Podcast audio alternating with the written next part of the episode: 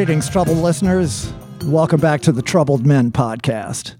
I am Renee Coman, back in the safe house, on the line with my co host, the original troubled man for troubled times, and future mayor of New Orleans, Mr. Manny Chevrolet. Welcome, Manny. Hey, man. You don't like the safe house, do you? Um, I like the safe house. You know, I like to get out of the safe house. You know, it's a, I like to look you in the eye. You know, I like it when we're all breathing the same air. I mean, uh, you know, when we're we're feeling each other's uh, skin tension. You know, I can match your breathing. It's it just feels much more, uh, more. Um, I don't know. Uh, what's the word? Congenial, something like that. Yeah. Well, I don't know. I think this might be the new normal. It's just being in our in our houses and doing this. I think it it, it, it, it might just be the new normal. I don't know. I don't well, know. well, we're we're fortunate to be back in our houses because uh, you know, l- like lest we uh, uh, move past this. Uh, I was going to say not too much going on this week. Well, it's a joke because in fact, uh, you know, we had uh, hurricane came through, Hurricane Ida, Yes. a big mess. Idaho. Idaho. She's a fucking whore, man. Now- fucking dropped her fucking period on the, now, the did- did- southeast Louisiana. Did you uh, did you uh, ride out the storm in Mid City at your house, Manny? Yes, yes, I did. I Okay. did. Now, how was that? Um, it was pretty intense. Uh, I mean, there was because it was like once it hit like land, it, it seemed to be so slow. You know, Yes. sometimes these things come through and you're done, but um, you know, I, I think it hit the coast around one o'clock or two o'clock, and by the time it made it up- here to New Orleans, it was like four or five o'clock. I, I don't really remember Right about that. but um, yeah, it was pretty fierce. Um, we had uh, our, our supplies, but we knew we knew uh, the um, power was going to turn off, you know, Mhm. go off eventually. And I think it was around six p.m. or something on that Sunday night. Was it Sunday night? Yeah. Yeah. And it went off. So we basically stayed here. We slept uh, got up and surveyed the damage, and we were pretty fortunate. Uh, just um, Uh, uh, some shingles, quite a few shingles on our tenant side flew off, but no leakage whatsoever. No leaking okay, at all. it's always good when you can avoid the leakage. Yeah, there's no leakage because I went in the attic to see if there was any sunlight coming through, and it was absolutely none. Okay. So we were lucky there, and you know we had some tree debris. There was a, a, a, a block away on Esplanade in North White. There was a huge sycamore tree that took fell down and, and blocked both lanes of traffic. Hmm. And then to the right of us, towards Ursuline, there's this woman who lives there, and, and I don't know what she does. I don't know what her name is, but she had two trees fall on her house. Um, and that was major because one of them was huge. And, and Right. so basically, we had some shingles and tree debris. That the worst part of it was um, uh, on Tuesday, just down the block, uh, there was some Puerto Rican family that moved in. So that was the worst part of Oh everything. wow! You know, and you're Mexican, so that's Yeah, uh, you know yeah. you're halfway that there was- anyway. yeah, you know, they they, you Uh, know, it might they- might turn out better than you imagine, man. You know. well, it's, uh, I don't know. Yeah, I, you yeah, know, yeah. I'm not going to talk to them. You know, unless Well, uh, they yeah, uh, yeah, open a. don't make any decisions. You might warm up to him, man. It could might know, save your life someday. And the next storm, that Pu- that Puerto Rican family might be uh, might be uh, you know well, pulling you I, out I heard the one of the brothers does roofs. You know. Well, there you go. So, there you go, you know, man. Send him over to me because look, I did not uh, uh, fare as well as you did. Um, so we lost power, you know, about four thirty, just like everybody else, and uh, then it really started whipping the wind over here, man. It's uh, it was blowing rain into my windows on the the east side of the house, and uh, then you know I have all those trees in my yard. I have that double lot. You know, it's 150 feet deep. It's like a park over here. It's like a forest. Well, trees started snapping, man. I had a, a, a mature uh, cypress tree snap off half of it, crash into the house. Um, that was shocking because it, it, it, didn't it didn't like break through the house, but it was it was big enough to have smashed if it hit just a little bit differently. Kind of got caught by another tree. And then uh, about six o'clock, I went upstairs and uh, rain was coming through my bedroom ceiling. and uh, went up into the attic and saw that well i must have had lost enough uh, roof tiles you know i have this uh, asbestos rigid tile roof it's not a regular uh, seal tab fiberglass roof um, so those things must have been blowing off i had uh, water pouring in from a couple of different sections in the in the attic. So for the rest of the, the that entire night, I was up and down the attic stairs every half an hour, emptying buckets, carrying them up and down the, the attic stairs, changing them out, moving them around. Used every dry towel in my house to uh, to to sop up the stuff coming in the blowing in the windows, and, uh, and then halfway through the night, the other half of that giant uh, uh, uh, cypress tree broke off. It was kind of like that. You know, I remember you had last year just a regular rainstorm. You must have had like some tornadic winds come through uh, right in your neighborhood, and it snapped that pine tree off and Yeah. stabbed it into the roof of your house. It was that kind of break that happened on this this cypress tree, where it just snapped it off mid Well, cypress trees are weak. They're very weak Huh. trees. you Yeah. know. that's what that's what like a lot of people told me because there was a huge cypress just down the street that snapped, and then I heard from all the you know everyone's an expert. You know, yeah, you know everyone's an expert. They say, oh, cypress trees are very weak. They're gonna they're gonna fall no matter you know even eighty mile an hour winds. Yeah, well, We- you see, this this tree has stood up for. I mean, the tree's got to be at least sixty years old. It never broke yet, so you know it's. Well, uh, the problem is you got to remember. So unless you're constantly keeping an eye on these trees, the top of these trees, the, the dead branches start to fall, and if you don't see them, they they they uh, they they start to become canopies, and that's what happened with the pine tree that I had last year. These branches start to grow together, and the dead ones don't fall, so they become what they call a canopy, and wind will come, you know, hardcore wind will come, and it won't be able to flow. catch it like a sail, huh? Yeah, it catches it and then it snaps it. Okay. And that's what happens. You know, I've said this for years, Renee. I hate trees. I've never liked trees. I don't like trees. I don't know what they're here for except Yeah, to make no, they're- wood. They're beautiful. Yeah. They're, shade. They, I, I yeah, love the trees. I, I can get I can get an umbrella with a I can get an umbrella to have shade if I want. yeah, don't no. like trees. I'd never have, and uh, I'm sorry that you know what happened, but it, it is what it is. You Well, know? well, speaking of trees, so that was uh, one damage I had at, at my house. Um, at uh, your old apartment, uh, at my uh, my property on Bienville Street, that giant uh, uh, uh, Chinese elm tree in the backyard totally keeled over, totally became uprooted and smashed through the uh, the laundry room in the back. And uh, man, it went all the way into the ne- the neighbor's yard. Now there's a, a long, long story that's got many great twists and turns, but I, and I'm not going to go into it tonight because we have a great guest and I don't want to eat up all of his time. But but I was able to. My son, you know, he's over in, in Ireland, and sweet boy that he is, he was there on the internet looking for tree cutters after he he heard the the trouble that we had. He found me a guy on like the uh, classifieds, two lane classifieds or something. Called the guys must have been like Wednesday night or something uh, Tuesday night, Wednesday night, and made a deal with him. Great deal.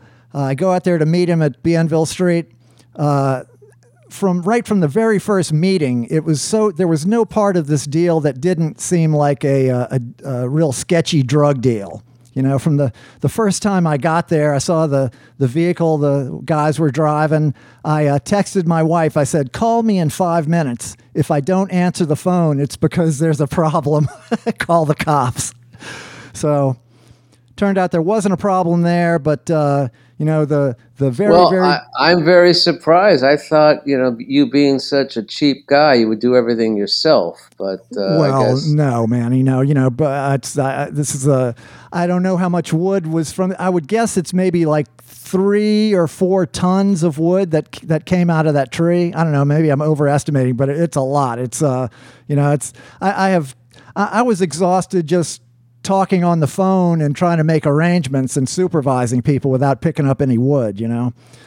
But uh, there, were, uh, thankfully, I only had to uh, call my wife and tell her to, to do that same thing one more time in the in the, the, the life of this job, and finally got through it. And uh, that tree is gone. We're moving ahead. Uh, have stump grinders coming out. We have a meeting with the uh, carpenter tomorrow to rebuild this this shed. So things are moving, but it's uh, it's exhausting, man. Didn't you find this whole thing? Now you were out in uh, Reefer Ridge, right? Well, yeah. My my mother in law has a generator, so once the power went off, we went there. We just went there, and we were very comfortable. There was internet and cable TV and mm. uh, a full bar. So okay. I was very, you know, fine. And, you know, we had a, the whole second floor was, uh, there's a few bedrooms up there. We just crashed up there at night. Okay. Um, the only problem out there was is, and this is the funniest thing, if you ask me, is like through this whole thing, the ones who are coming out with like you know like with rave reviews are the sewage and water board here in Orleans Parish you know, they their pumps continue to work. They didn't have any problems with water pressure here in Orleans Parish, all that kind of stuff. Where usually they're the ones who are the first ones to go down. You know, any yeah. kind of uh, hurricane, a tropical storm, you know, the pumps don't work but everything worked for them. Yeah, I think so they made it by the skin of their teeth this time. I think it was very, it was a, a razor's edge. Could have easily, uh, uh, you know, you know, interesting thing about this: as much wind as there as there was with this storm, wasn't a ton of rain. In fact, I didn't see or see any lightning at all, or hear any thunder the entire time this thing was tearing my house apart. It's crazy. It's just all all um, wind. Yeah, it was a big wind hurricane. It was more wind than water, that's for sure. But you know, um, I slept through a lot of it. To be wow. Okay. yeah, Good for you. I slept through a lot of it because you know when K- Kabul fell a couple weeks ago, the heroin started coming in, and I, and I just you know you know how I love heroin. Oh, oh, you're, you're back uh, on so the horse. I, I, slept through a lot of this. Okay. Well, that's know, nice. Um, but uh, yeah, you know, I feel bad. A lot of people out there in the country where this where they just ravaged and stuff, other parishes and stuff. And, and I look at the you know all the destruction and where these people live, and and the one thing that comes to mind is why are you living there? There's nothing there. Uh, Why well, are you out there? You know, I mean, if you're talking about like the, the coastal places, well, it's beautiful. It's you know, it's out on the coast, Grand Isle, places like that. They're very vulnerable. But I mean, we had communities way inland, Thibodaux, Houma, that uh, you know are regular cities, and you know they have all kind of industries around there, you know, uh, uh, oil and gas, all, all kind of other stuff, and those are regular cities. And look, I, I talked to our, our last guest that, from the episode that we posted, uh, Tony Hazelden. You know, he's down in Houma or Thibodaux, one of those. And uh, talked to him the other day. He said their electricity is projected to come back on September 29th. So a full month after it got knocked out. I but yeah, it's like, but what's? I mean, I guess there's jobs down there or whatever. Yeah, but, there's communities. Uh, there's people have been living down there for hundreds of years. You know, it's uh. Yeah, well, it's like those. You know, back in the '80s, it was like all those feed the starving people in Africa. It was like, well, why don't you move? There's nothing there. Nothing grows there in Africa. Get out of Africa. Move. Right, right, you know? right. Well, uh, it's the same thing with all these places outside of and because go where, usually, you know, you know, it's crazy, you know. Wow. Well, uh, maybe we should uh, get our guest in here, don't you think? Sure, why not? Okay. Well, this is, we're very lucky. This is a guest I've, I've, wanted to get on for a while. He's a he's a singer, he's a guitar player, former teen idol, TV star. Grew up with uh, Ozzie and Harriet, Harriet as parents. Uh, had such hits as uh, "Traveling Man," "Hello, Mary Lou." There was one that you mentioned that was your favorite, right? What was that? Uh, Garden Party. That was it. Oh yeah. So without without further ado, Mister Ricky Nelson. I think I'm on the wrong show. Wait, wait, wait. That's not right. No, we, no. In fact, Manny, no, we, we don't have Ricky Nelson. No, we have Rick G. Nelson. Okay, all right. Let's get. Let's get okay, good. I am in the right place. Yeah, yeah, yeah, yeah. sorry, sorry about that, Rick. So, uh, so, so let me to clarify, Mr. Rick G. Nelson. Rick Nelson. Uh, he's a he's a recent Grammy winner. Um, he's uh, he's a multi instrumentalist, a string player, uh, plays violin, viola, cello, bass, guitar, piano. He's a record producer, arranger, composer. He's a an owner of the terrific Marigny recording studio here in town. Love that place. He's a veteran of bands such as uh, Polyphonic Spree, Afghan Whigs, Twilight Singers. We're going to get into all that, but uh, without. But further... he also has garden parties, I hear. Okay, I do. All right. Yes. All right. yes. Well, you, you he's got... been known to have a garden party. Usually with crawfish. There you go. There yeah. you go. Well, so without further ado, the great Mr. Rick Nelson. Welcome, Rick. Thank you very much. Thank you for having me. Oh man, it's a pleasure. Now, now, Rick, I have to ask you: uh, your your parents did they have a somewhat twisted sense of humor, or is that is is Rick a family name, or how did you? I mean, were they not aware of Ricky Nelson, or they didn't care? Uh, I, I, I think actually it's the other way around. I, I think uh, the original Ricky Nelson ripped us off. Uh, Okay. I'm the I'm the third, so Oh, okay. we were around way before Ricky Nelson was ever around. So um, our lineage goes farther back than Ozzie and Harriet. right on. Fuck that guy, man. Yeah. well, he's he's dead now. Yeah, so. no, I, I, I, did, I did love Ricky Nelson and Traveling Man. That's a great song. Oh, yeah. man. it's great. I grew up listening to that stuff. yeah, yeah, yeah. Is your nickname Full Nelson? Uh, yes, it is. Oh, Some- okay. Sometimes half Nelson. It just depends on the mood. Right. And man, he did some research for this one. I like it, man. Nice, nice. So, uh, so Rick, tell us about your uh, your your childhood. I mean, not don't go into too much detail. I don't want to hear about all the painful episodes, or, or maybe tell tell me, you know. Uh, so you grew up where? Uh, well, I was born in New Orleans, um, but I moved away when I was about a year old. Uh, moved to Houston and lived in Houston till I was uh, 18 and played in a bunch of like punk rock bands and orchestras. Um, and then went off to college to Denton, Texas, at University of North Texas. Um, was there for four years. No, you're, you're my- speeding by a lot of stuff here. You're, you're covering a lot of ground real fast. so, so you, you, you said uh, you grew up playing in punk rock bands and orchestras. It's interesting. We've we've had a, whole slew of people who who kind of have this this uh, uh, same kind of deal. You know, it's like uh, you know a lot of training, but their minds were blown open by punk rock. Just the possibilities that that that seem to uh, to offer.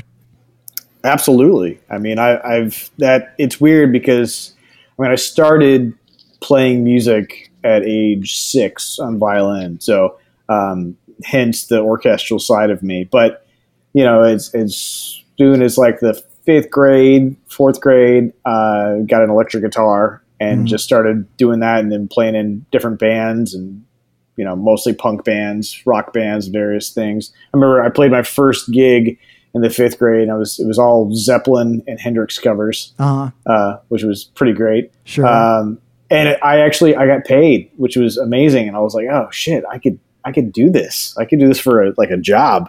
right. You um, were cursed at that point because uh, I was you know, cursed at that point. And, yeah, and it was the first time girls ever talked to me. So I was like, oh god, double Okay. cursed. Money this- and chicks.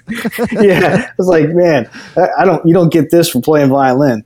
So Okay. uh, I was like, Sounds right, cool. good to me, man. Yeah, it worked out. Well, let me ask you something. So Mhm. you said playing uh, Zeppelin songs. Did you do like Jimmy Page and use the violin bow on the electric guitar? Uh, yeah, I, I tried it at the time, but I didn't really know what I was doing. I, I have since learned how to do it properly. At the time, it didn't do what it was supposed to do, and I certainly didn't sound like Jimmy Page when I was doing it. Yeah. Um, I, I just, uh, I, I would like to think that was the thing, uh, but no, I definitely was not as good at that as I wanted to be. Now- so were these older women, like seventh graders, who were hitting on you? Uh, they were. I mean, it was a, it was a fifth grade party, so they were all about the same age as I was. Age appropriate. Right on. But that being said, um, so not too long after that, I did go uh, to this kind of outdoor amphitheater party. It wasn't even an amphitheater; it was like this like park or whatever. My sister took It was me. a garden party. It was a garden party, and there was a band that was playing, and my sister convinced the band to let me up on stage with them, and I ended up playing uh, "Right Here, Right Now." If you remember that song, Sure. Yeah. So uh, I played that with the band, and then the older women came to me, and I was like, oh, "Okay, now this this is where it's really at." that was Jesus probably Jones, right? Was the- Jesus Jones, exactly. Yeah, yeah, I can't believe I remembered that.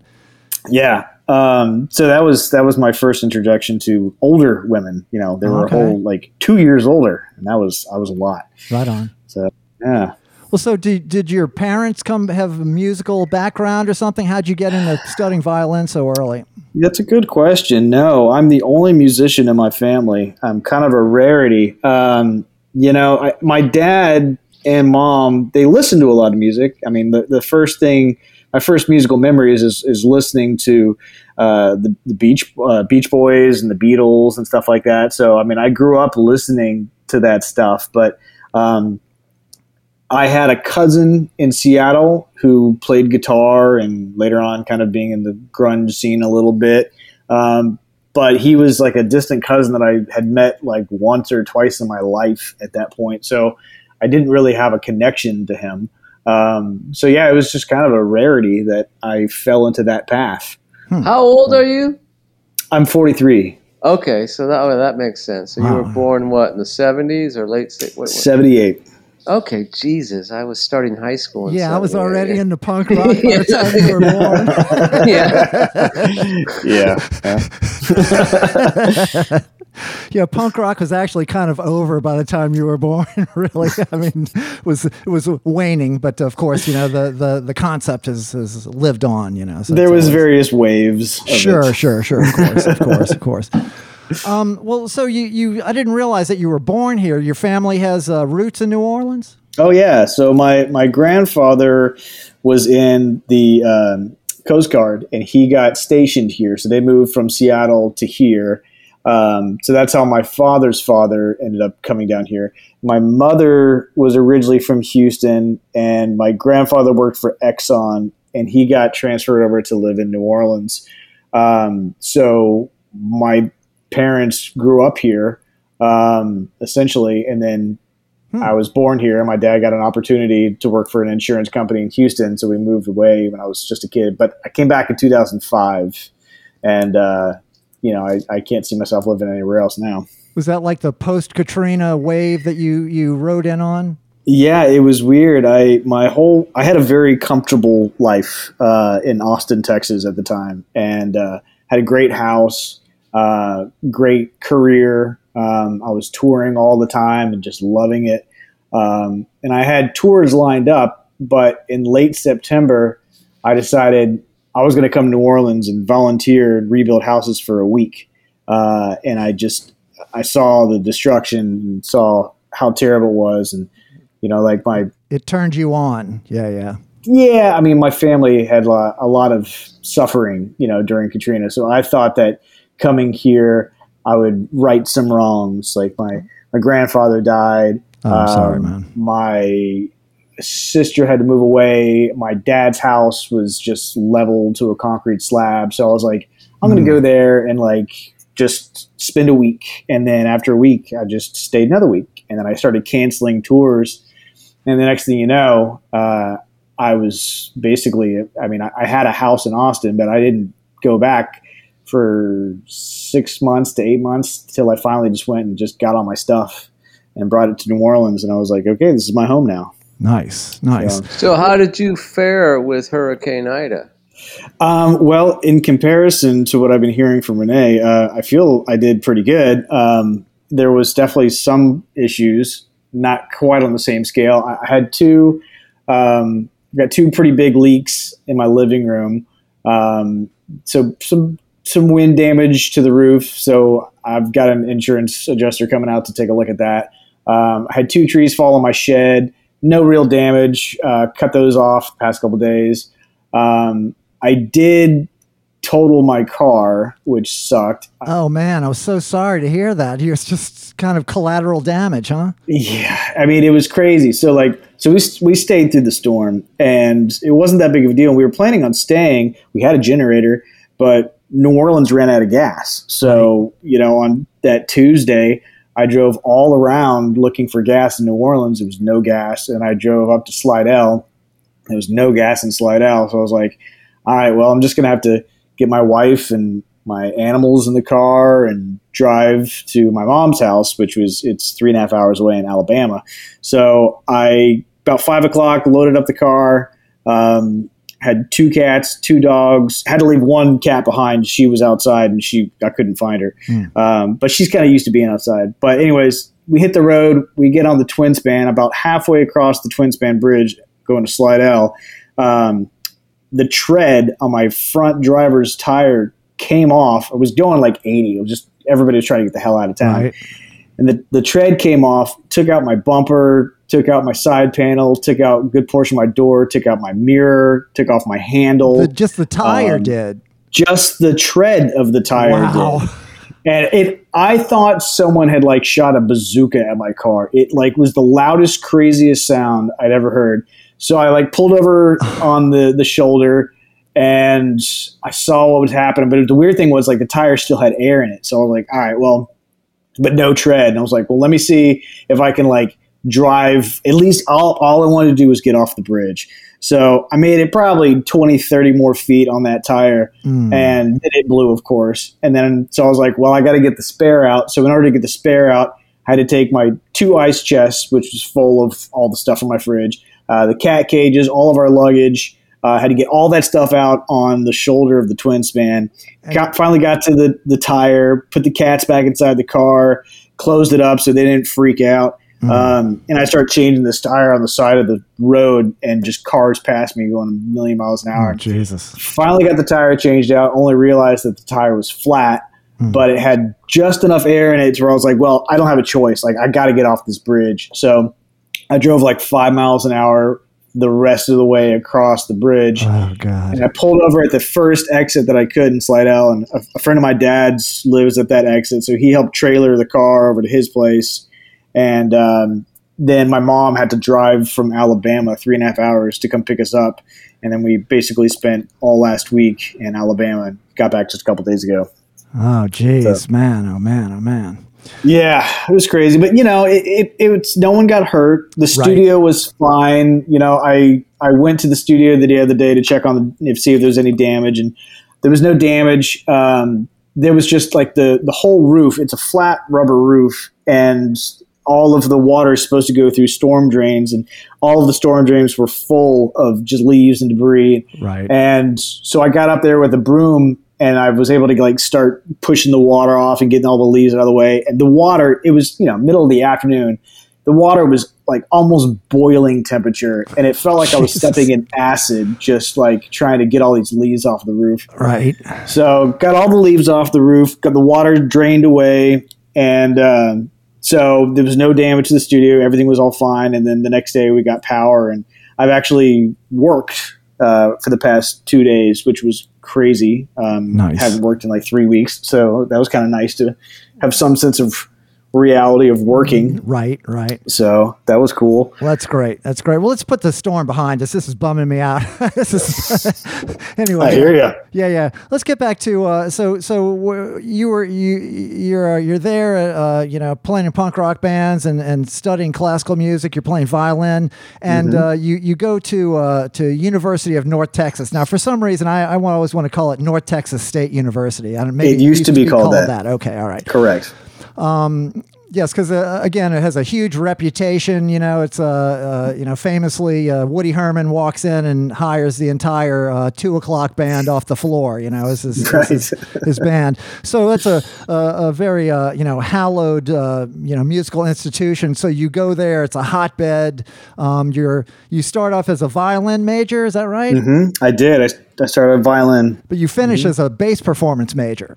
That's correct. What what what caused that shift? I, I'm curious. You know, it's it's interesting. So I decided my well, okay, my entire life, my plan was I was going to be a professional violinist. And my senior year of high school, I decided I wanted to play jazz bass, and so I had played punk bass, you know, but I had no formal training on the bass whatsoever.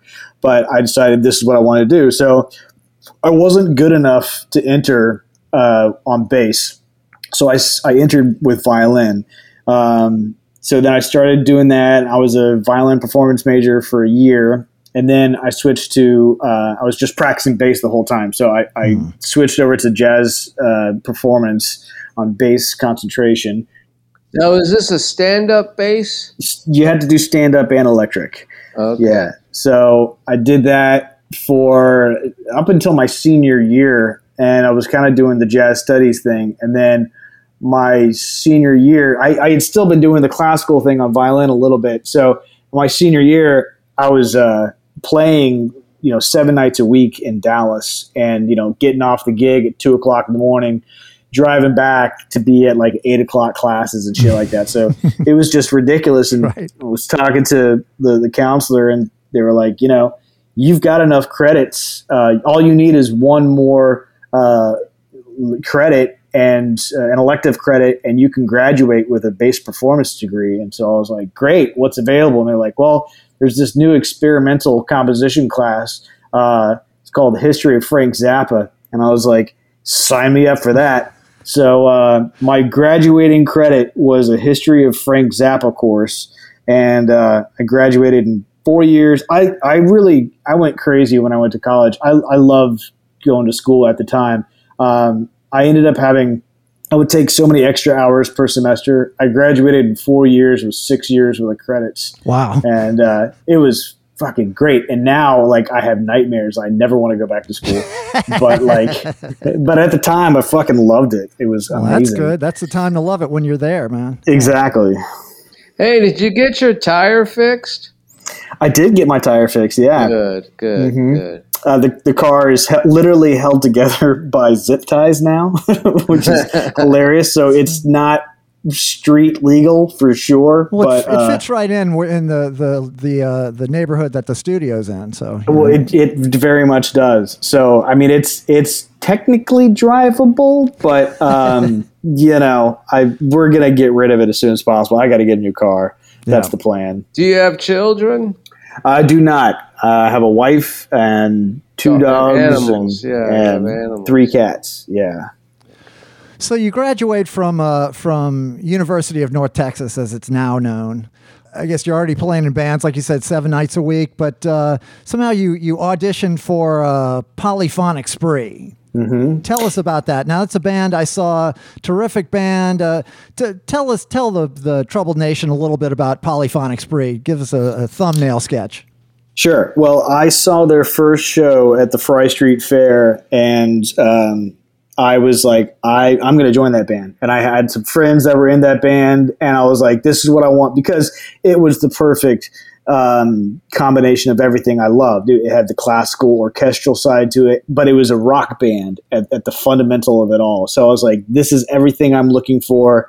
Um, and it was weird. It was like a religious experience watching it on stage, and I was just so mesmerized that I I I knew then the, the rest of my foreseeable future had already been set in, stone as soon as I saw them play. Wow. Um, then six months later, they were recording the record, and uh, so I went in and I recorded with them, and one thing led to another, and I just started touring with them, and then for the next uh, 10, 12 years, that was my life, and that's what I did. It was amazing. Now that thing of like the vision of seeing something and picturing yourself there, that's that's a, a fantastic uh, you know quality or, or ability to has, has that happened more than once in your life? Is that a recurring uh, kind of thing that happens? Well, yeah. I mean, I can. The first time it ever happened was when I was in elementary school, and you know, you would have your music class that you'd go to, and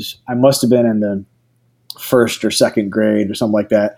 I remember uh, my teacher, Mrs. Ross. Uh, she had a nylon string guitar, and she started playing it. I'd never seen a guitar that I'd known of like up close within just a couple feet. Um, and at that moment, like it was just tunnel vision. All I, everything else in the room completely disappeared. All I saw was that guitar, and I said, "This is what I'm doing for the rest of my life. I am going to be a musician." And I, I feel very lucky because my whole life has kind of been laid out before me. So all I got to do is just stay on that original path, and it's got me where I am today. And I'm, I'm, I'm very grateful for that. I never questioned what I was going to do. I, I knew from that moment on exactly what I'd do till the day I died. Oh man, what a, what a what a blessing, man! Uh, it's uh, Yeah, I got lucky. Well, well, so so being in that band, it was like at one time like a twenty-four piece band of traveling, and and you said it was a religious experience seeing them, and they at the you know uh, when when they first kind of broke and and the world got to see them, a, a lot of the the the uh, you know the the impression was that it was kind of a cult almost because you guys wore like uh, uh, color coded choir robes and Mm-hmm. and uh, you know it it had a, a whole kind of a Koresh vibe to it, a little bit of a or Heaven's Gate, you know. Sure. So the reason behind the robes, it's funny, it, it never was supposed to be that. And yes, it, it certainly appeared cultish, but I can tell you firsthand, it was basically like band camp on acid. Yeah. Uh, there was there was no religious aspect to it whatsoever. It was sex, drugs, and rock and roll uh, in the greatest format whatsoever. But the original purpose of the robes were they were white robes to begin with, and what we would do is at our shows we would turn off all the lights and we would project projections on the robe. So we were the backdrop. Oh, cool. So we, we would be playing the music with the projections on our robes. So it was supposed to be kind of a faceless entity. It was supposed to be about the collective of all 24 people playing. Um, but it wasn't about anybody in particular in the band necessarily so much as it was about the music and the visual aspect of seeing the projections on the white robes. So that's where it all started. And then the robes kind of changed colors over the years. We changed different outfits and did different things. Um, but yeah, that's that's originally what it all came from. But yeah, it, it wasn't a cult, but in some ways, I mean, it kind of was because you know we would you would in the states there was no laws as far as how many people could be on a bus. So it, anytime we t- played Europe or anywhere else, you'd have to get two buses. There were just laws. Um, but in the states, we would on a regular basis pack uh, a, a bus with 32 people Jesus Christ.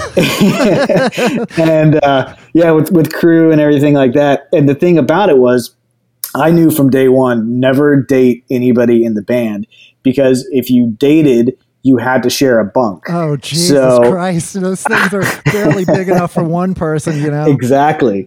So I never did. We had this old. Um, it was a, a hockey bus, and what they had done is they like every seat turned into a bunk. Uh, bunks would drop down from the ceiling, so technically everybody had a place to sleep.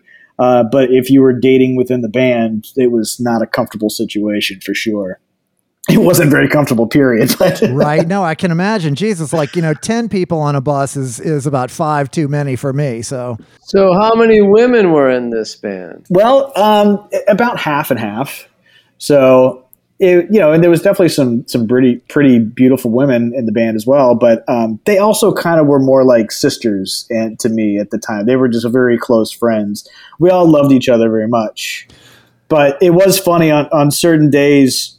You know, you you would kind of. I would try to get up early, and it, especially on like days where it was like travel days. Like I remember this one time we were driving across Canada and we were on the, the David Bowie reality tour and we were going from one city to the next and I was like I want to have a good seat all day long because we're going to be stuck on this thing all day long. So I got up early in the morning and I went to the front lounge and I plopped a, a spot right right right by the bathroom. Mm-hmm. It was perfect view of the TV. So I ended up watching the director's cut of all the Lord of the Rings back to back. It was like 12 hours, and I mm-hmm. did not move from my seat because I knew as soon as I did, A, you have to step over people to get to the bathroom or go anywhere. But as soon as you got up, you'd lose your seat too. So for 12 hours of that day, I was very content just sitting there watching Lord of the Rings. that sounds like uh, like some Guantanamo uh, kind of action to me, man. kind of, kind of, but you know, it's it's Guantanamo with Guantanamo with people you love dearly. Sure. and- No, I meant the Lord of know. the Rings part. That's that's Oh, right. that's, that's, that's the torturous part for me. No, the band part's all cool. I like that. So, well, and, and at that time you had uh, the the artist uh, now known as Saint Vincent. Annie Clark Correct. was in the band, right? Yeah, and I mean, not at that time. It was a couple years later, but yeah, uh-huh. she joined right after that tour. Was that band heavily uh, populated by uh, uh, uh, University of North Texas uh, alumni? Absolutely. I mean, that's the thing about that band. I mean, it, it can go on forever. Uh, people can join that band, go off and do their own careers. Um, it was very much a stepping stone for me, uh, a launch pad, and for so many other people too. But, you know, once you leave the band, you've got North Texas There is an endless supply of amazing musicians who will do anything just to like go on the road. I mean, when I graduated and I first got the gig, they were like, "Hey, you want to go on the road and make some money and like travel the world?" And I was like, "Yeah, this is everything I've always worked towards." Mm-hmm. And there's a ton of people fresh out of North Texas just hungry for that gig and yeah, it's it's an endless supply. And like you said, a great training ground, man. You know, it's, it's absolutely it's, it's a foundation for the rest of your career. Definitely. Well, Manny, I'm looking at my cocktail. I don't know how yours is looking because uh, again, we're in separate rooms. But uh, what do you think? Yeah, I think it's time to take our little break. Yeah, I want you to we announce can do that. that right now. I want you to tell the nation. And the troubled nation knows the drill. And Rick, um, I, just we're to take a break and we'll be right back. Don't fall in love with diamond rings or tragedy. Will somehow find its way in all that you hold true. Keep them amazed with your mild devotion to majesty and some ill quoted hold true. What would you do if it all came up to you and love had a new place to play? What would you do if it all came up to you and love? had a new place play today.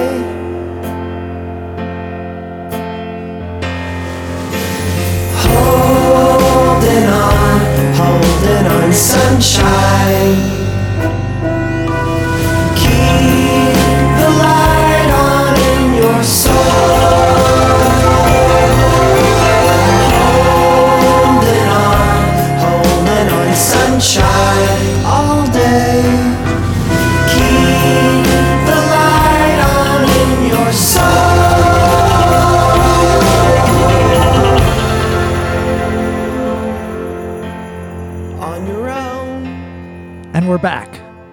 Back with Mr. Manny Chevrolet. I am Rene Coman, back with our terrific guest, Mr. Rick Nelson. Now, Rick, uh, you know, we've had uh, various sponsors uh, uh over the, the course of the podcast. Currently, we're back to our original sponsor. What is that, Manny? Uh, loose change. Right, right. And loose change is? is uh, loose change is everywhere right in your pants pockets where else in pockets in the in the sofa uh-huh and uh, you know the laundry basket. Right, maybe uh, underneath your uh, your car seat in the car. Underneath the car seat, yeah, loose change, Rick.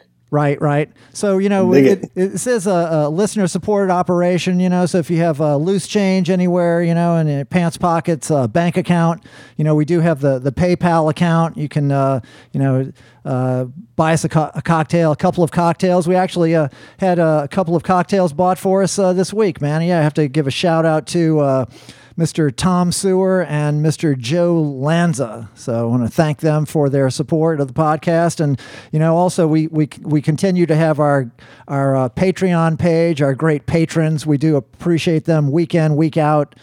Uh, to uh, support the operating costs and and uh, you know allow us to bring this these terrific guests to you, and you know follow us on uh, social media. You know at Trouble Men Podcast uh, you know, Twitter, wherever they're at, Facebook, uh, Instagram, and uh, you know, follow us on wherever you listen to uh, or subscribe. That's the thing. Wherever you listen to podcasts, subscribe, review, rate us, give us a five star rating. It really helps. And what's that Venmo handle? Uh, we don't have Venmo. it's most, ah, yeah. You just said Venmo. No, no, no. I said PayPal. Um, oh, PayPal. Yeah, yeah. No, we're we're working on that. We're we're you know it's uh, I, I got my hands full here, man. I had a lot of tree damage. what's your what's your PayPal handle so people know? Oh, okay. So uh, what is it? Uh, PayPal.me slash Troublemen Podcast. It's and and and that link is in the show notes of every show and in the Facebook page. Thank you, Rick. You're, it's uh, Great. You're, you're helping us right along. Trying. Yeah, yeah, yeah. Well, you know, and and you are so good in the studio, and, and you're you're such a good uh, helper. I mean, not that you you can drive the thing, but you're you're a great helpmate. You know, and and we'll we'll get into all that because that's a very specific skill set. And and uh, Well, before we start back, I Mm-hmm. Yeah. wanted to say so. I don't know if we've had a chance.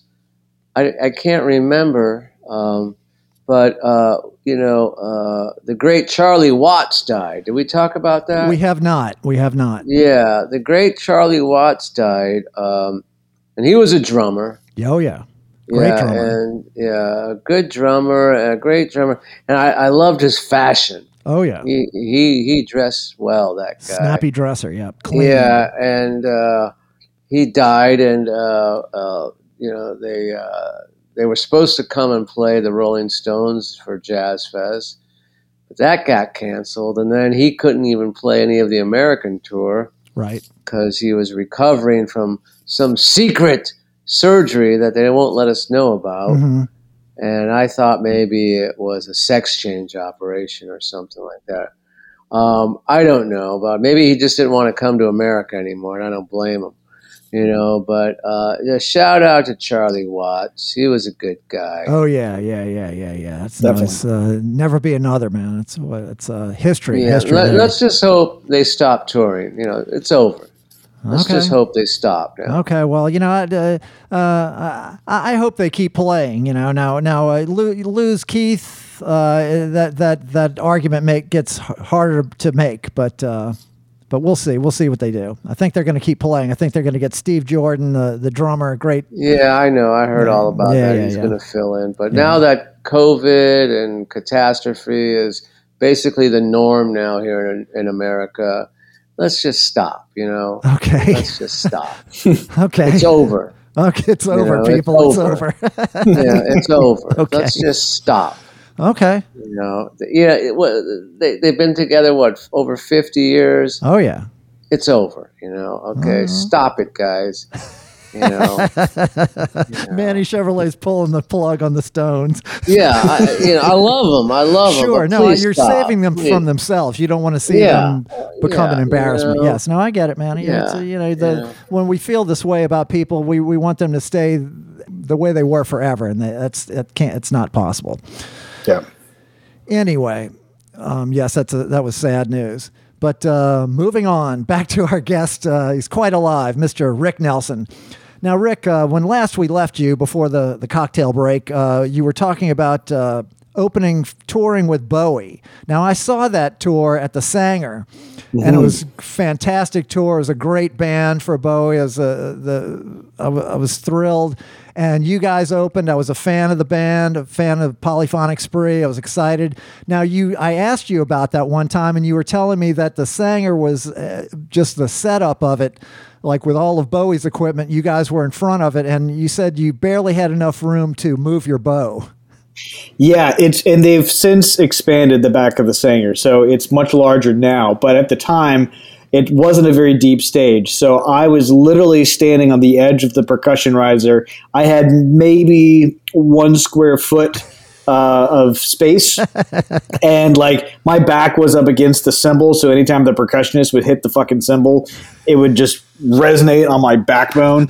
Um, so that was a little annoying, but. Um, you know, we made it through it. And, you know, at the end of the day, like, I, am I going to complain? I was on tour with David Bowie. I, I got to meet the guy. He was a huge supporter, uh, down to earth, just one of the most supportive dudes I had ever met. And to this day, I, I hope one day to have the same humility that he had uh, when I met him. I it, he changed my life. I, I was, you know, f- you know, not too long out of college. I was playing music professionally for you know as a living.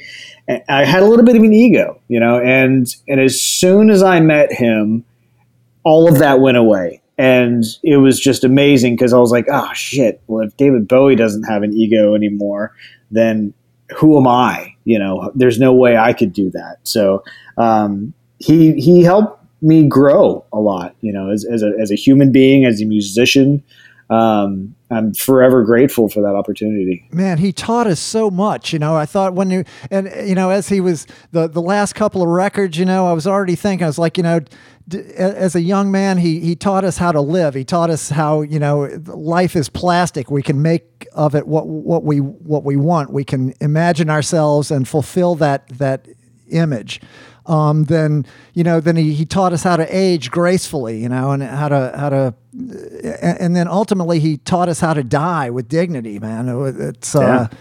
holy cow, man, and you know, like like the when he put out uh, um, uh, what is the next day Blackstar. Oh, yeah. no, he put out the, the second to last record next day Yeah. um, on his birthday, and, and when that came, it was kind of a that was a surprise when that came. I was like, man, oh man, it's David Bowie's birthday, and he's given the world a present. Yeah. I think that's a great record, man. And you know, I, I love that uh, that that single. You know, oh Jesus, yeah, what a what a treat, man. So, how many dates did you guys wind up doing on that tour? Well, we did two different tours with him. Um, both of the reality tour. Uh, God, I don't even know. It was a couple months for sure. We did all across. I mean, geez, we did everywhere. Uh, we did all around the United States, East Coast, West Coast, South Coast, all across Canada. It was all North America. Um, so basically, I mean, I don't. We didn't do. There was some Midwest dates, but mostly coastal dates. Um, but yeah, it was it was a good you know around two months that we were out with him.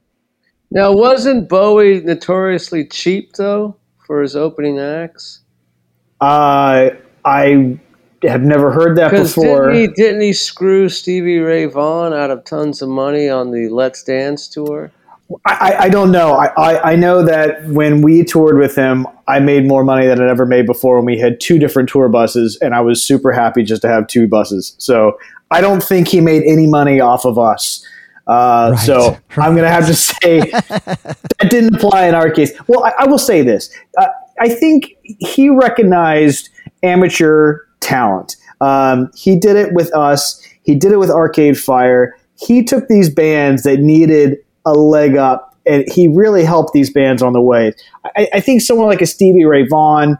I- I think he probably was like, well, that guy's already established. He's got his own thing. He already had, you know, money coming in. We were struggling. You know, we we had were just kids, you know. So he really helped us out. So I think that might be the difference. I'd never heard that before, um, but that is a possibility. I, I don't know. Yeah, I've, I've, I've heard that that rumor, but then I talked to people that were inside of that, and they said, "No, man, it's not really true." You know, it's that. Well, what, didn't he hire the pilot for Stevie Ray's plane? I don't think that's true. I don't think that's true at all. I, you know, I hear, I hear things. no. I know, I hear know. It's it's it's never too late to start a rumor, Manny.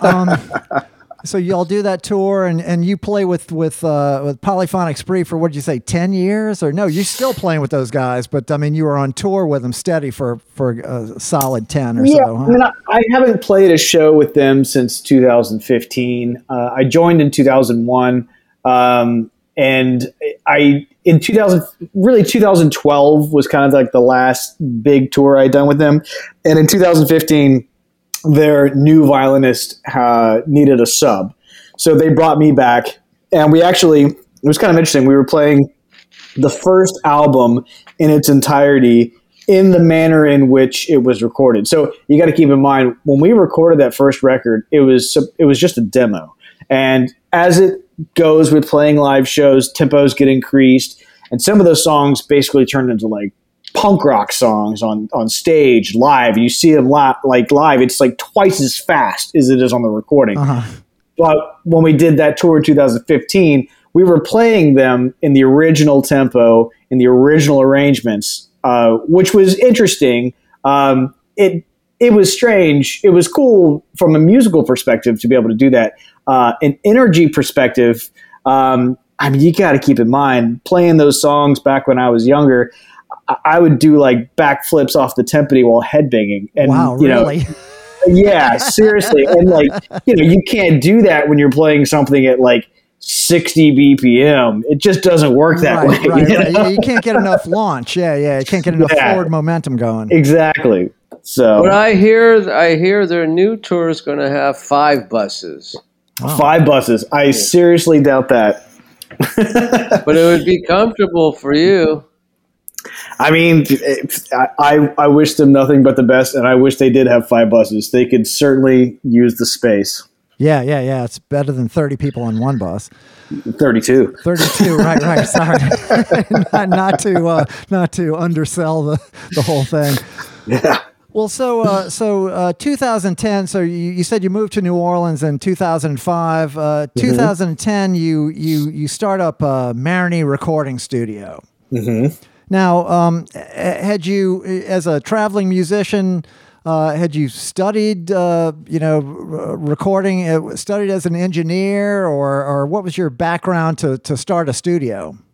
Yeah, it's really weird how I became an engineer. I never planned on it. It was that was never something I had set forth in my life, but I uh, it all came from frustration. So you know, as, as a strings player, I was getting hired all the time to go into these different studios and record on different records and some pretty big records and some really nice studios and I would hear back my strings on the final recordings, and it would just sound terrible. Mm. And I, I hated the way that they mic'd it. You know, it's weird. People, oftentimes, a lot of engineers don't know how to properly record string instruments. There's a lot of uh, intricacies with the tone, and if you mic it wrong, it just sounds terrible. So um, I started by getting one microphone and one preamp and just recording my own string arrangements. And then one thing led to another. And I, when I built, I mean, I, I, had, been working in other studios uh, around the country, mostly producing at the time, not so much engineering. Um, but when I bought my house here in Mid City um, in 2008, 2009, um, I converted the whole back of the house into a, a recording studio. So at that point, I started recording more drums and guitars and other things um, to make a full band sound. And then it we had it in the house for about two years, and it just quickly just we outgrew the house, and so we had to find a building. And um, I was just lucky enough to have this building fall on my lap that I'm in now. Um, and then it kind of took off from there, and it became Marigny Studios. And it's a very storied building. So at one time, that that that uh, space was uh, Luthjen's. It was like a dance hall or something. Yeah, so in the 50s, 60s, and 70s, it was a jazz club. So um, mostly like traditional jazz, and it was dancing. Uh, as long as it wasn't the jitterbug, if you danced the jitterbug, you got fined a nickel or something like that. It was I don't know why. And that sign is still across the street at the Friendly Bar. Uh, and unfortunately, they misspelled it. It says jitter jitterbooging instead of jitterbugging, which always bugs me. But whatever. And then after that, in the 80s, it was um, The Beat Exchange. the Beat Exchange. Exactly. That's that's the location of my very first Alex Chilton gig. Was uh, was that room? Love it. Yeah, man. I mean, so many amazing people came in and out of there uh, in the 80s.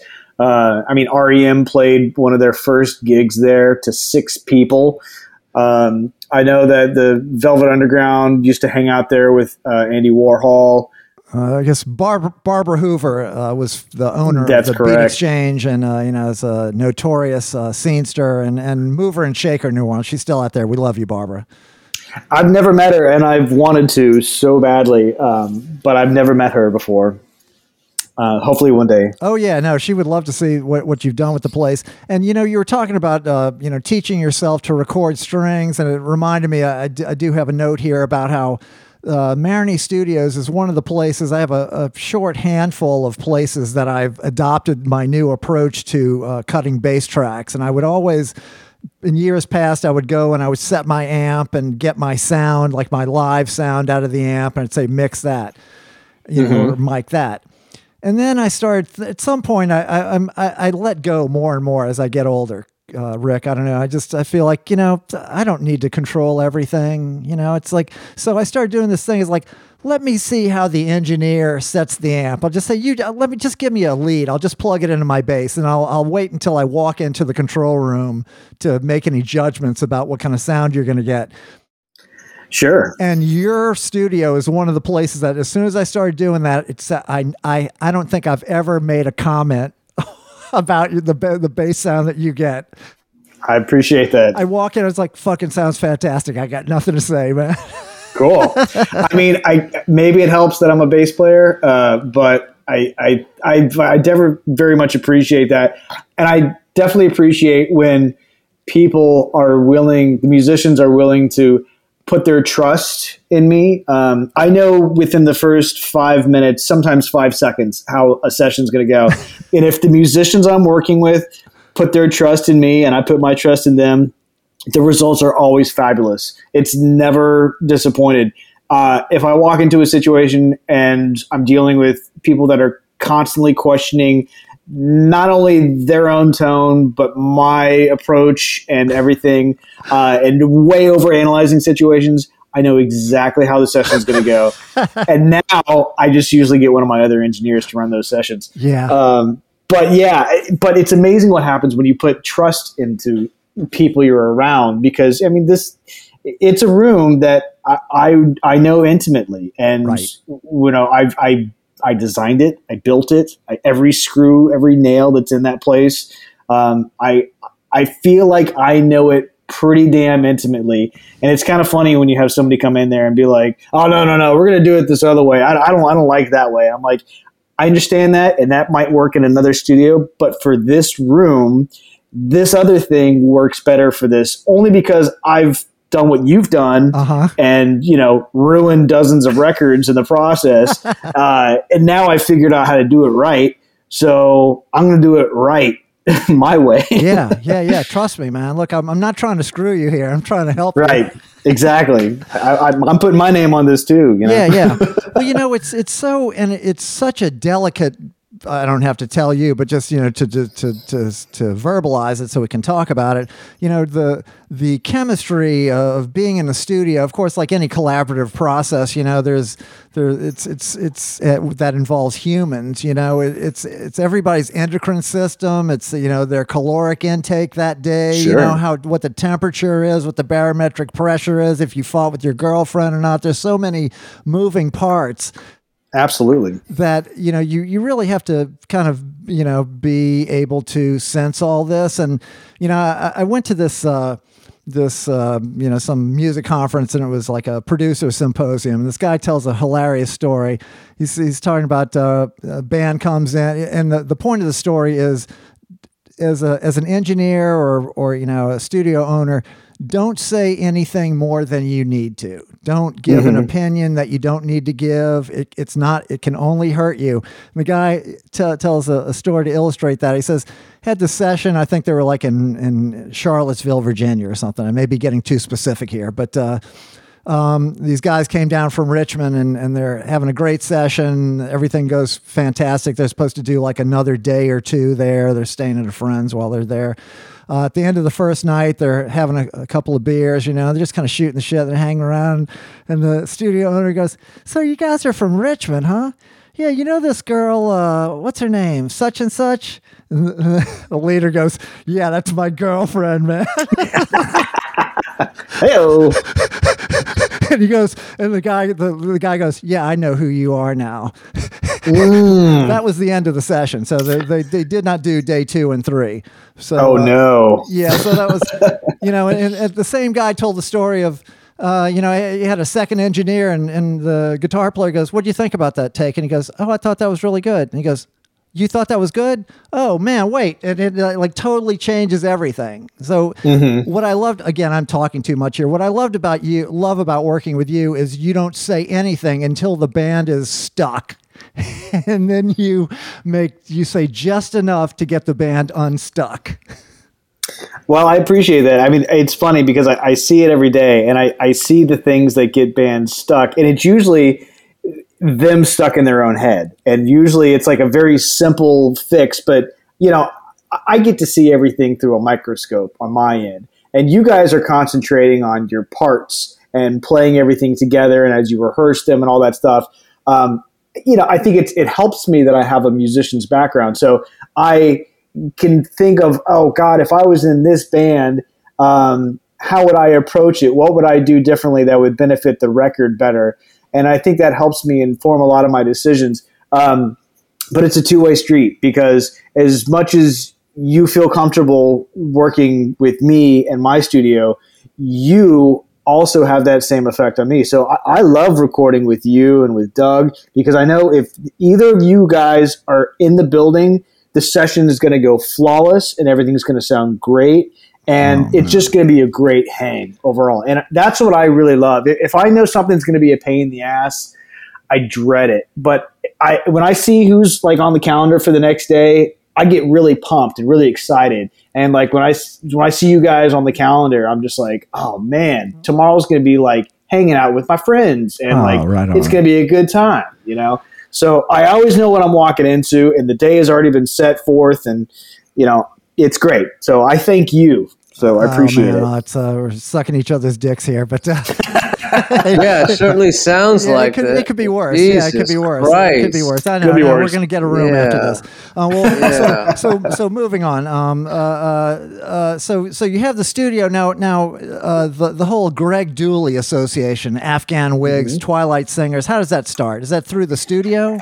Uh, it's not through the studio. Um, so I owe much of my credit as a musician and an engineer uh, and really human being to uh, one individual uh, by the name of Dave Rosser. Yes. And he was the guy that brought me together with Greg. So Dave was our guitar player, and he was a guitar player in the Afghan Whigs, uh, guitar player in the Twilight Singers and how we first met was through another side project called the Gutter Twins. And the Gutter Twins was Greg Dulli and Mark Lanegan. And so they create this band, which at the time was the same band as Twilight Singers, which is almost kind of the same band as Afghan Whigs. Yeah, I was going to ask you, what's the difference? Um, uh, usually it, it was um, bass player, and then it became bass player and drummer. Okay. Besides that, it's it's the same. Okay. So, um, but we play different material. So right. that's the difference. Uh, yeah, that's the difference. So I got. Um, I knew Dave because we had worked on some other projects before, and he brought me in to do strings on the Gutter Twins record, Saturnalia, and so we. Uh, that's how I first met Greg, and he, Dave was playing the Twilight Singers at the time, and I was like, hey man, if there's ever an opportunity, um, I would love to play in the Twilight Singers. And one thing led to another, and I ended up taking over uh, for a guy named Jeff Klein who had left um, Twilight Singers, and so I stepped in, and we did the Dynamite Steps record, and uh, we toured that, and so that was kind of amazing. And then one thing, about a year or two later, uh, Afghan Whigs reformed, so it was just a natural progression. So for the longest time, it was it was uh, you know Dave Rosser, Greg Dulli, and myself between these different projects. You know? mm-hmm. And you and you you you were playing guitar, playing violin, strings, what all of that, piano. I know you play piano as well. Yeah. So primarily now, uh, I mean, w- when Dave was in the band, my what I played was I played like keyboards and I played violin and cello and uh, background vocals. Mm. Um, when Dave got sick, uh, so we lost Dave a, a, few years ago to cancer, and uh, when he first when he got sick, he started giving me very intense guitar lessons. And you know, I had like played some guitar as a kid, but I you know I went off to music school and I started learning all these other instruments, uh, and I didn't really pay much attention to guitar, but he started giving me like really rigorous guitar lessons. And so I'd show up at his place and, you know, I'd, I'd show him this thing, this lick that I transcribed of his. And he's like, he would be really stern about it. He's like, no, that's the half ass way of doing it. That's not right. you can't do it that way. Wow. And I was like, oh man. And Dave was a total sweetheart, but he right. was like very stern about like me learning the parts correctly.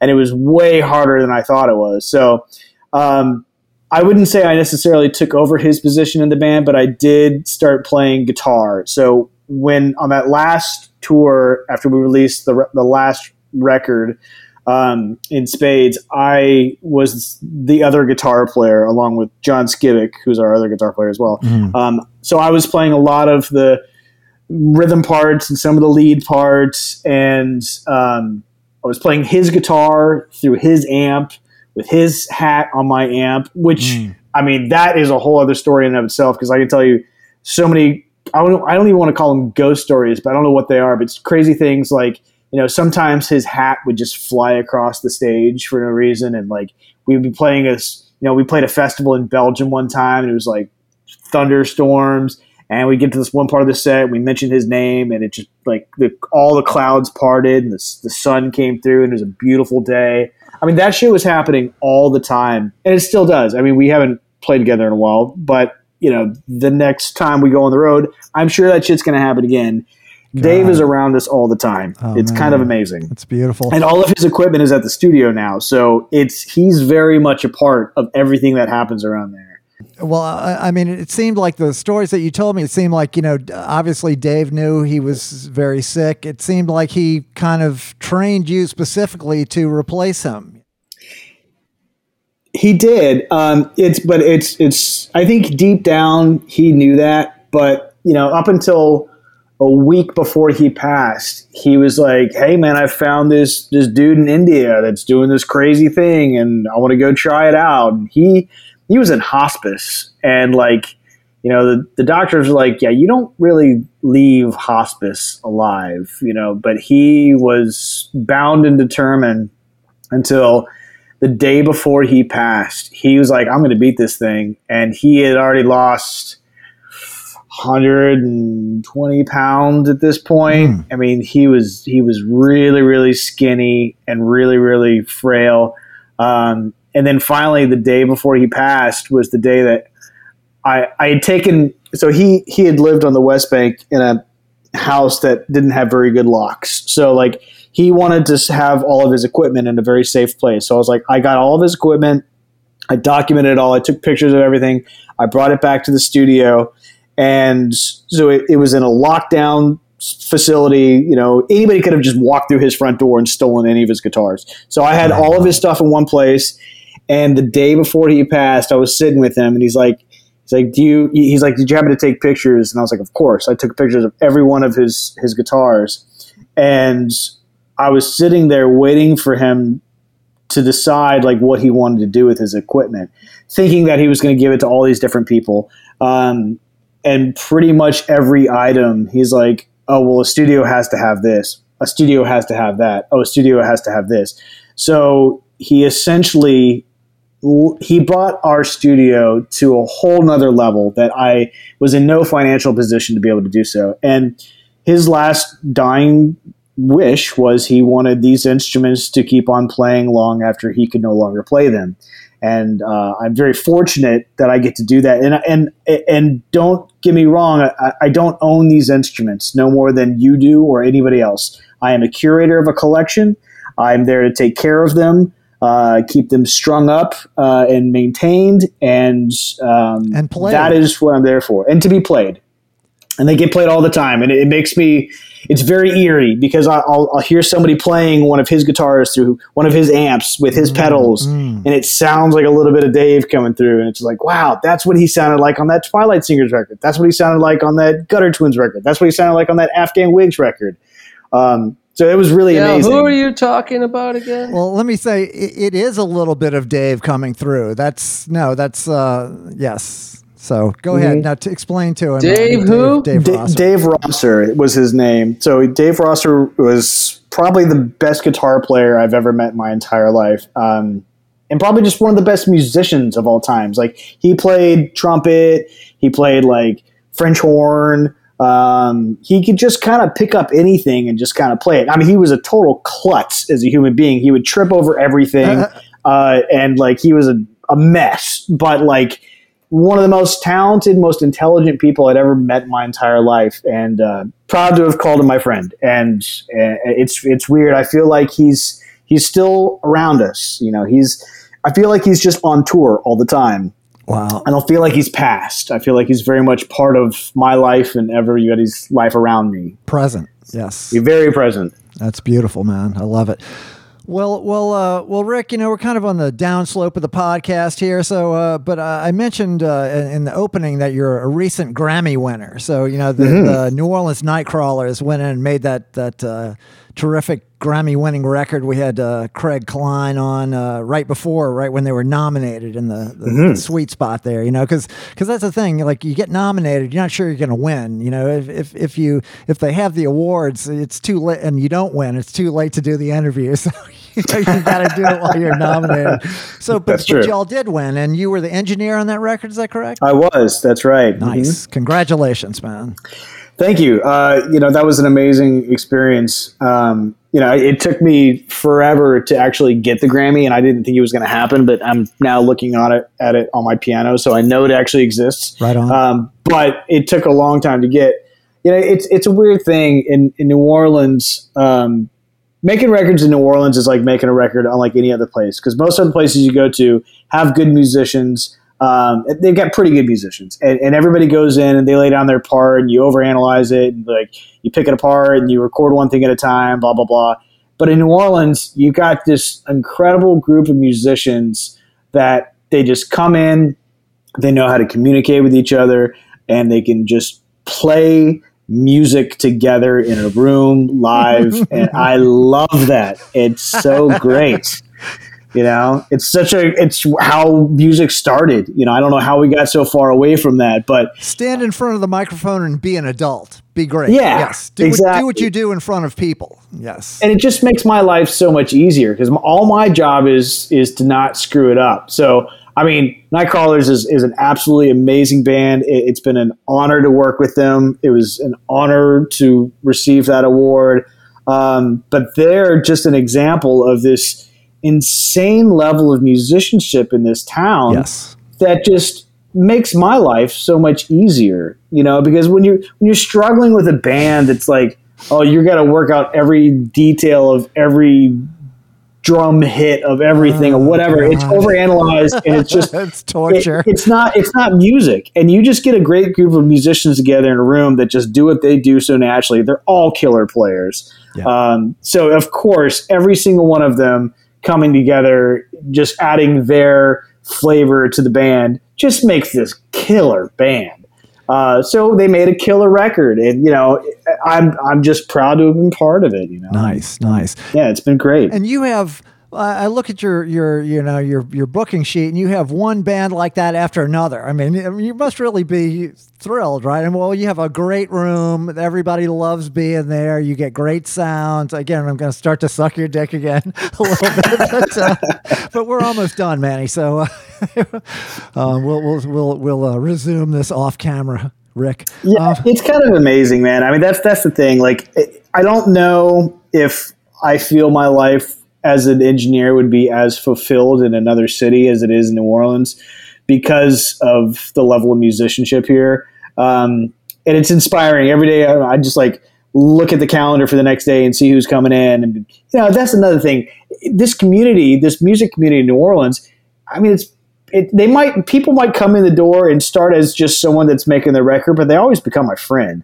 So it's like I'm basically going to record, going to, to make a record every day with another friend of mine, which I think is awesome, and it's just really rewarding to like working with friends that are open to ideas, open to my suggestions, and it just ends up being this wonderful community um, that just resonates throughout New Orleans, and I, I I'm it's I'm very lucky to have the job that I have. So I, I love being a touring professional touring musician. That is a whole other aspect of my life, but it's also nice to know that I don't have to be on the road 300 dates out of the year, and I can be home and I can have a job working with music and musicians, doing what I love the most. Um, makes me very fulfilled. So I'm, I'm grateful for that. Man, man, that's uh, I feel really up after this. I feel very excited. Good. I feel very positive. Um, uh, uh, well, Manny, I, I don't have anything to add to that. Uh, you? No, I'm fine. All right. Well, uh, Rick, thank you so much. Uh, it's, uh, you've been a Thank you. guest, man. I can't wait to It's get been back amazing. into uh, Marigny Recording Studios and work. I'm looking forward to that. go get a room now. Yeah, yeah, we are for sure. Yeah, yeah. You got it. Quality in. All right, later. As Trouble Nation knows, uh, trouble. Uh, what is it? Trouble never ends, but the, struggle, continues. Good night. Good night.